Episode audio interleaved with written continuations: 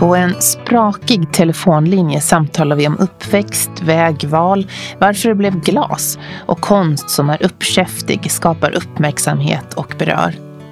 Hon är aktuell med en ny matta för Layered, bord för Källemo, utsmyckar kommande tunnelbanestationer i Stockholm, deltar i hyllningsutställningen om Ulrica Hydman-Vallien på Liljevalchs och på Artipelag i utställningen Signature women. Men många runt om i landet känner nog igen hennes serier i glas med kvinnliga attribut, som serien Makeup med bland annat nagellacksflaskor och läppstift, men också hennes snäckor, snippor och fallossymboler i olika storlekar. Välkommen till Inredningspodden, Åsa Jungnelius. Tack ska du ha. Vi har en sprakig lina på telefon idag. Men vi sitter i Stockholm båda två idag. Ja, stämmer. På coronaavstånd. Det kan man säga. Men du delar ju din tid mellan Småland och Glasriket och Stockholm. Ja, precis. Men den här tiden som har varit, den här sista månaden, har den här coronakrisen påverkat dig på något sätt i ditt jobb? Jag har ju egentligen fram till för ett par dagar sedan varit nere i Småland hela tiden. För där på något sätt så i glesbygden då är det som att närvaron av coronapandemin är inte lika påtaglig eftersom det redan är så att säga glesare med människor. Och där har jag ateljén i huset hemma, så att då kan man liksom jobba på och leva på ganska som vanligt, medan i Stockholm så är det ju väldigt synbart att man har helt andra liksom livsmönster. Man måste göra på ett helt annat sätt. Och jag tänker att den här perioden och pandemin påverkar ju oss alla. Det går liksom inte att gå opåverkad ur den. Och jag tycker att den sociala distanseringen gör att man liksom längtar så efter vänner och familj på ett helt nytt vis. Man märker hur viktigt det är liksom att vara i mänsklig kontakt och att vara i kontakt och samverka med andra på något sätt. Sen såklart yrkesmässigt, mycket ställs in, skjuts på framtiden. Vissa saker gör det inte. Många samarbetar med har gått i olika permitteringar och ja, ingen är opåverkad skulle jag säga.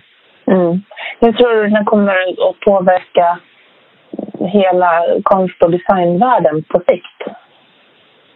Jag tycker att det är svårt att säga, men jag önskar ju att vi ska gå ur den här krisen och på något sätt ha hunnit reflektera över kanske att vi kanske inte kan fortsätta att leva i ett individualistiskt samhälle längre, utan att vi alla är sammankopplade. Vad den ena gör påverkar den andras liksom liv. Och att vi på något sätt har hunnit fundera och reflektera över hur viktigt det är att vi alla hjälps åt. Ja.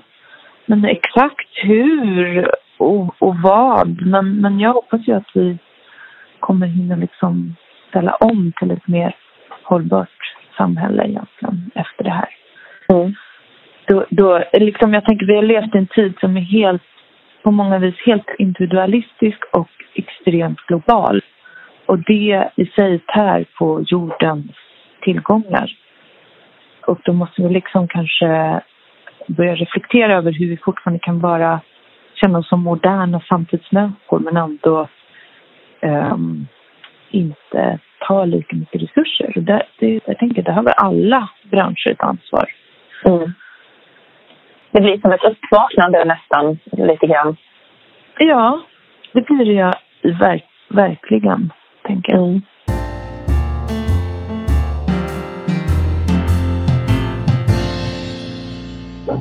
Det är för de som inte känner till dig, de få som inte känner till dig som konstnär, så måste man väl ändå säga att det som du är det som finns i varenda, om man säger, butik i en småstad, så är det ju din kollektion för Kosta Boda makeup.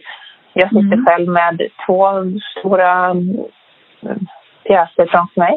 Jag stod fram dem när jag skulle prata om det, så att jag kan liksom känna på dem samtidigt här. Jag har en jättestor nagellacksflaska här till exempel. Ja, vad roligt. Men vilken färg har du? Jag har ju svart då. Och guld, svart och guld på nagellacket här. Och så har jag ett rött läppstift också.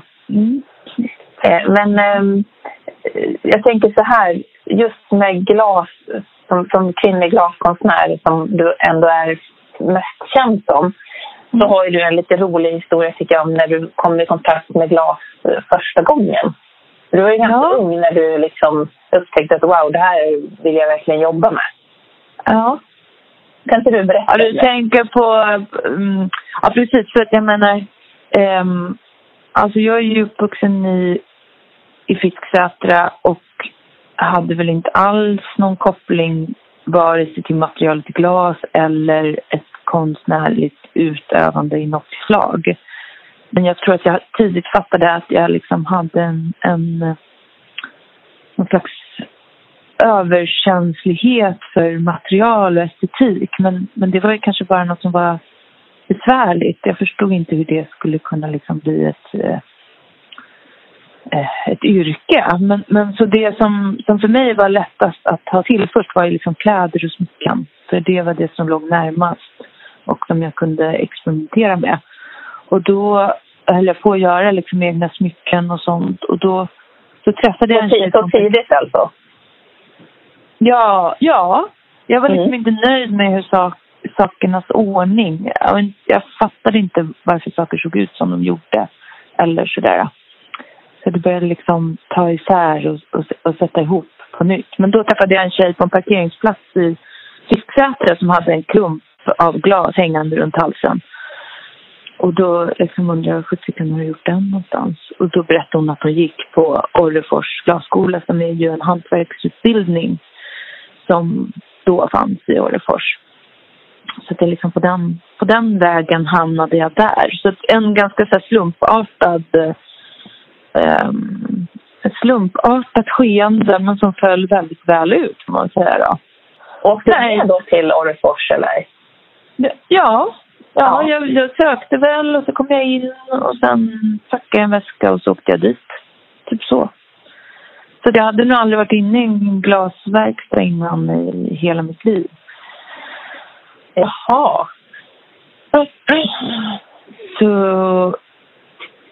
Så det var liksom... Men det var också någon slags mitteprick på en gång. Eftersom det är ju ett material som man blir så... I själva hantverksprocessen så blir man ju så totalt ockuperad utav den. Alltså att det är ett samarbete. Det är ett väldigt liksom snabbt material som man måste liksom vara igång hela tiden. Och jag tror att det liksom passade mitt temperament liksom. Det var ju liksom så arg på så mycket hela tiden. Så helt plötsligt fanns det en riktning för ens tonårsenergi. Ja. Var det en sån, om man får säga det, när man har tonåringar själv som jag har nu då, men var det en sån rebellisk tonåring som var, så att säga, hade mycket åsikter om allt och... Ja. Eller? Jo men det var jag absolut. Och det är som att jag nu säger så här: förlåt mamma, förlåt pappa. Jag var så dum mot er. Jag var så respektlös liksom. För det förstår man ju själv i sitt eget föräldraskap nu. Att liksom, mitt barn försvinner och inte hör av sig och säger vart man är. Så blir man ju helt galen. Men det förstod inte jag då. Till exempel. Och då hade man inga, vi är födda samma år då jag, men då hade man inga mobiltelefoner. Kanske också fanns det en acceptans och lite större ovisshet ju såklart. Alltså man åkte någonstans och så, ja, det var inte samma, man hade inte samma täta kontakt med varandra som man ju har nu. Alltså då fick man ju ringa runt lite om man skulle hitta någon ibland eller... Ja. Det kunde liksom vara lite vissa förskjutningar, eller man stod och väntade på någon i ett hörn så kom det inte och så. Så kanske också det såklart spelar in den faktorn att man kunde ju inte heller höra av sig hela tiden. Nej. Men man tyckte då att det var på sin plats och be om ursäkt faktiskt. Eller säga förlåt. Jag skulle få ett nervsammanbrott om mina barn gjorde så mot mig nu. Ja.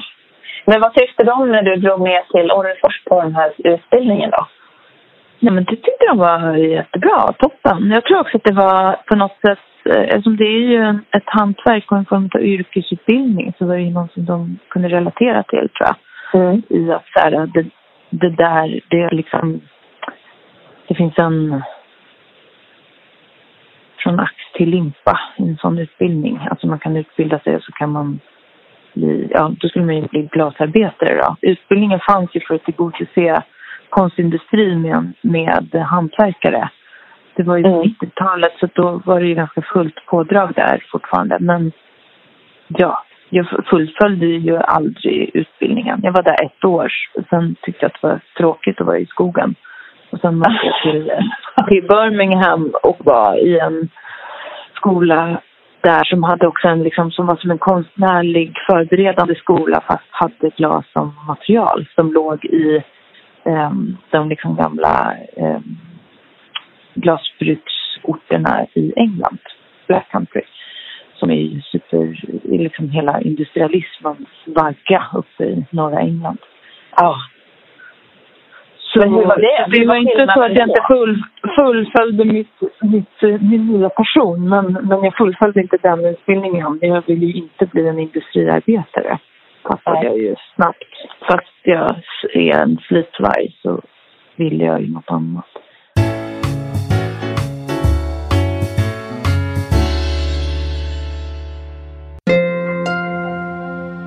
På Instagram finns det nu en ny IG-serie som heter Inredningspodden Uncut. Där jag delar med mig av rörligt material med personer jag möter, filmer och upplevelser utöver de vanliga poddavsnitten. Till exempel så finns det just nu 8 minuters intervju med Valdemarsuddes museichef Karin Sidén som berättar om deras utställning Stilla skönhet. Så klicka in på Instagram och följ kontot @inrednings_podden så missar du inga avsnitt. För dig som är ny lyssnare så finns alla avsnitt samlade på inredningspodden.com. Och där finns det olika sätt att lyssna, till exempel Spotify, iTunes eller Acast. Och du vet väl att det finns ett 70-tal avsnitt med många olika spännande gäster i arkivet. Ett stort tack till dig som lyssnar på Inredningspodden med mig, Johanna Hulander. Tack vare dig är den här podden den största intervjupodden som handlar om skandinavisk inredning, design och arkitektur. Och det känns extra roligt att fokusera på skandinavisk design i dessa dagar då många kämpar för sin överlevnad. Så jag gör allt jag kan för att sprida kunskap, information och personliga intervjuer inom det här ämnet. Hör gärna av dig med tips och synpunkter om gäster, platser att besöka eller synpunkter som du har. Du som är intresserad av att sponsra podden når mig också via info@joelhome.se eller via DM på Instagram. Men hur var det när du skiftade från Småland till Birmingham? Ja, men det var bra. Alltså, jag tror alltid att jag har alltid alltså, kastat mig ut på olika sätt. Och då kanske jag gjorde det för att jag var ung och nyfiken och ville liksom... Helt plötsligt så fanns det en person som jag på något sätt kunde förflytta mig efter. Och nu kanske i mitt liksom... I min praktik som konstnär så kan jag ju försätta mig i olika situationer som jag faktiskt inte riktigt vet hur jag ska reda ut. Att jag liksom, när jag jobbar till exempel med Residence of Nature, den här platsspecifika kollektiva processer och alltså att man försätter sig i ett sammanhang som man inte vet helt hur det ska sluta, för att vara öppen för processen och vad en plats ger eller vad en plats startar för dialog i en och sånt. Så Ja. Mm. Sen du kommer hem och går väl att se någon slags... Spetsat så är jag ju fortsatt på det viset. Men nu har man ju ett hem och sådär. Det är ju en skillnad. Mm. Men sen kom du hem och började på Konstfack. På deras keramik- och glaslinje. Ja, precis. Jag jobbade sen några år som glasarbetare. Men absolut. Sen började jag på Konstfack. Mm.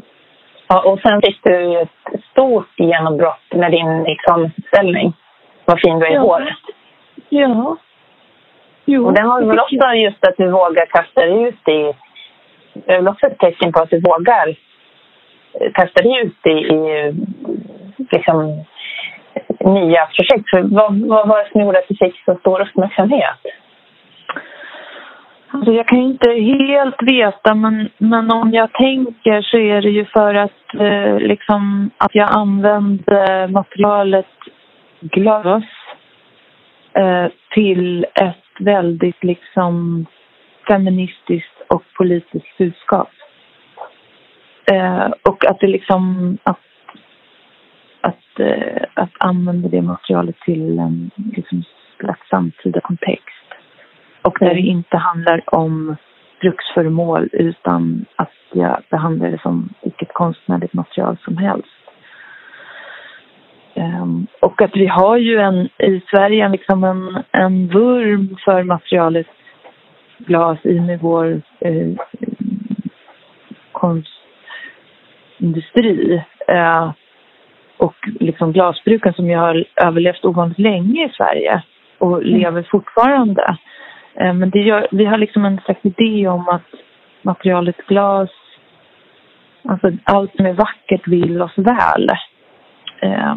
Men varför tror vi att skönheten är god? Så på något sätt är det som att jag ju lurar betraktaren in till att liksom diskutera vad fin du håret, könsmaktsordningen som var ju en väldigt aktuell fråga 2003-2004. Det är ju fortfarande, då var det ju liksom på ett annat sätt. Det var ju så mycket som var väldigt knasigt då fortfarande. Sakta så blir ju samhället lite jämställdare. Mm. Och vilka attribut man använder och vilka redskap man använder för att bli den man själv vill vara. Mm. För du använder ju konsumtion, alltså hur man med konsumtion också på något sätt jagar de här olika attributen. Mm.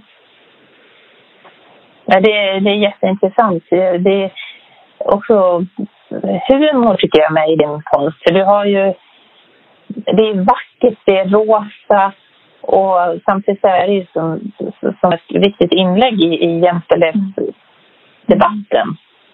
Att kunna ha en snippa och det är fallosymboler och det är liksom, och allt är så vackert. Mm. Ja men precis, och jag tänker så är det livet. Det finns ju alltid den där dubbelheten liksom. Alltså smärtan och skönheten sitter alltid ihop och det. Mm. Livet är ljuvligt och ett helvete på en och samma gång. Det bara bollas däremellan konstant. Ja. Ja, nej. Jag tycker du har det är jättekul att följa dig. Och du har ju verkligen väldigt många järn i elden just nu. Ja, men det liksom går lite olika vågor så där tror jag också. Att man, jag tänker i ett liksom utövande så måste man ju både dra sig tillbaka och sen har man liksom, jag brukar liksom säga att man häver sig upp. Att man liksom, man måste samla sin kraft och sen häver man sig upp för att man måste ta sig vidare. Och det är ju ofta en väldigt stor liksom kraftansträngning. Men det kanske man gör, jag vet inte. Det är år och sånt. Men så nu känns det som det är dags för du kommer med, nu precis la du ut att du har gjort en ny matta för Layered. Jättehäftiga mattor. Mm. Med snäcka och läppar. Ja. Och sen deltar du i hyllningsutställningen av Ulrica Hydman-Vallien på Liljevalchs. Ja. Ja. Och sen utsmyckar ju tunnelbanestationer. Ja, precis. Men det är ju lite på Artipelag ju också, på Signature women, den utställningen. Ja. Som pågår nu, eller hur man kan säga. Och där designar du till och med bakverk. Ja, det var min minsta skulptur ever. Och det var så roligt att få göra den. Ja, men så att jag, för jag liksom... Ja, men tänker det som du tar upp nu med mattan, och jag gjorde ett bord i tårar för Källemo. Alltså att jag pratar ju om att jag använder materialitet som mitt språk. Och någonstans har jag alltid varit intresserad av att göra liksom nedslag där människor redan är. Så liksom en offentlig miljö eller en interiör eller liksom en hembygdsgård eller alltså där man inkluderar sin konstnärliga praktik där människor befinner sig. Det är väl liksom lite av en favorit för mig, och på något sätt hur man vi som människor liksom den sociala akten som pågår runt materialen och materialiteten pågår ju konstant. Då liksom att komma in i folks hem, att kunna agera på olika sätt. Det är därför jag tycker det är så spännande med att göra föremål som man vet kommer att vara i folks hem, som de kommer att leva med. Att jag tänker läppstiftet som du berättar om att du hade, att den liksom blir som en... Man är liksom med och putsar in en liten samtal eller tonläge i människors privata hem. Jag gillar det. Mm. Och det ger ju en debatt, för att de här sakerna står faktiskt på våra barns rum. Ja, det är bra. Och då pratar man om det. Varför har man ett sånt här? Varför har man... Alltså, det ger ju någonting mer. Mm. Men jag tänker också, hur reflekterar du ibland över att du gör det här med att du gör kommersiell konst och sen saker som inte är liksom säljbar konst? Ja, du menar att jag gör både formgivaruppdrag och en konstnärlig praktik på en gång. Mm. Nej, men jag tycker, för mig är det just det, att det är liksom materialiteten som är liksom grunden, att uttrycka mig genom ett material. Och då innebär ju det att jag rör mig mellan olika kontexter, olika sammanhang. Mm. Och för mig finns det liksom ingen konflikt i det, så jag har ju alltid envisats med att göra så. Sen kanske det liksom ibland är förbryllande för en publik, för att man blir mer svårplacerad, men för mig är jag liksom envisats med att kunna vara i olika sammanhang, för att det är liksom så mitt utövande ser ut. Mm. Annars så hade jag liksom inte varit uppriktig med det som jag tänker är min kapacitet på något sätt. Mm.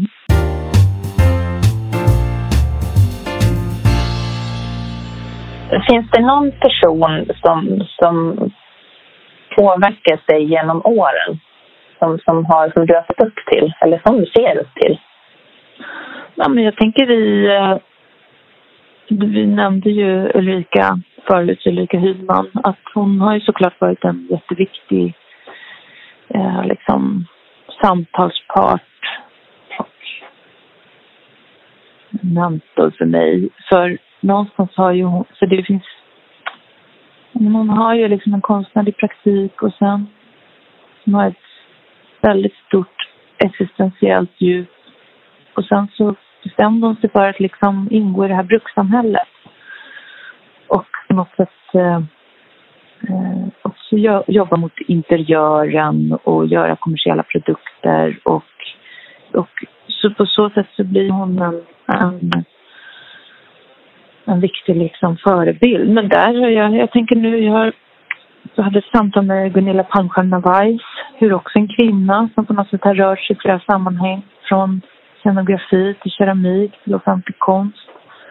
Alltså, att få ha samtalen med, för mig är det viktigt också att det är en kvinnlig utövare som på något sätt har rört sig med ett bredare fält.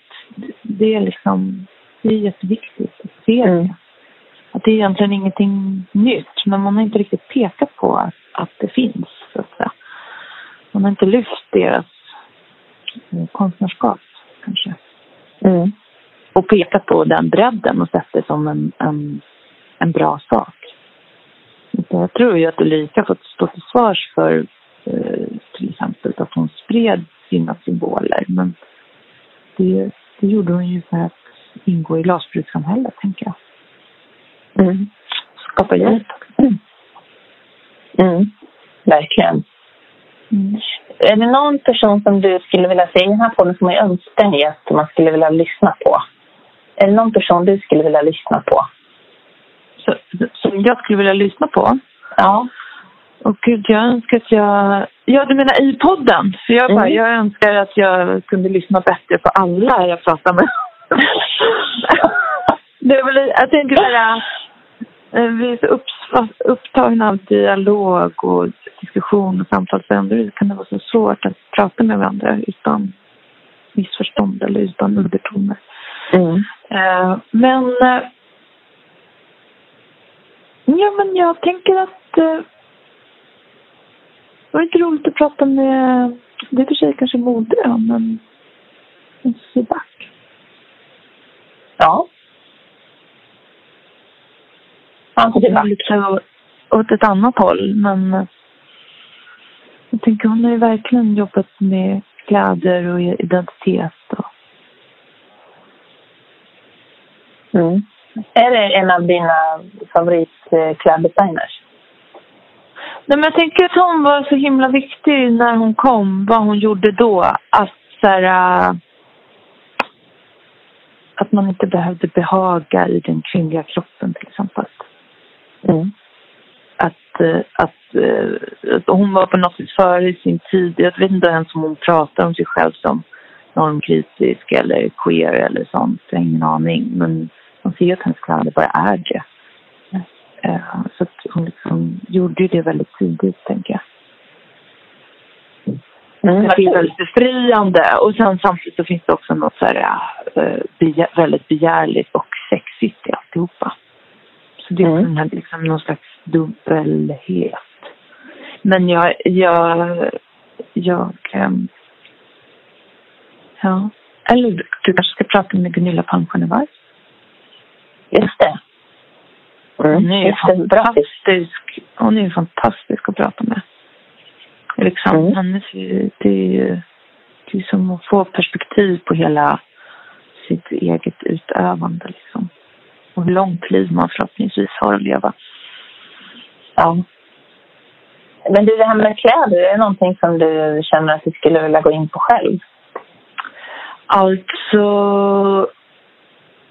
Nej, jag har ett klädintresse, men jag tror där har jag verkligen så här, jag gör allt som finns runt omkring mig. Det här är nog inga saker jag skulle ge mig på under rätt förutsättningar. Men jag tror inte jag ska göra kläder, men jag tycker att det är spännande. Jag ser också att det är ju så liksom, det är ju så intressant med mode, hur det liksom påverkar så mycket.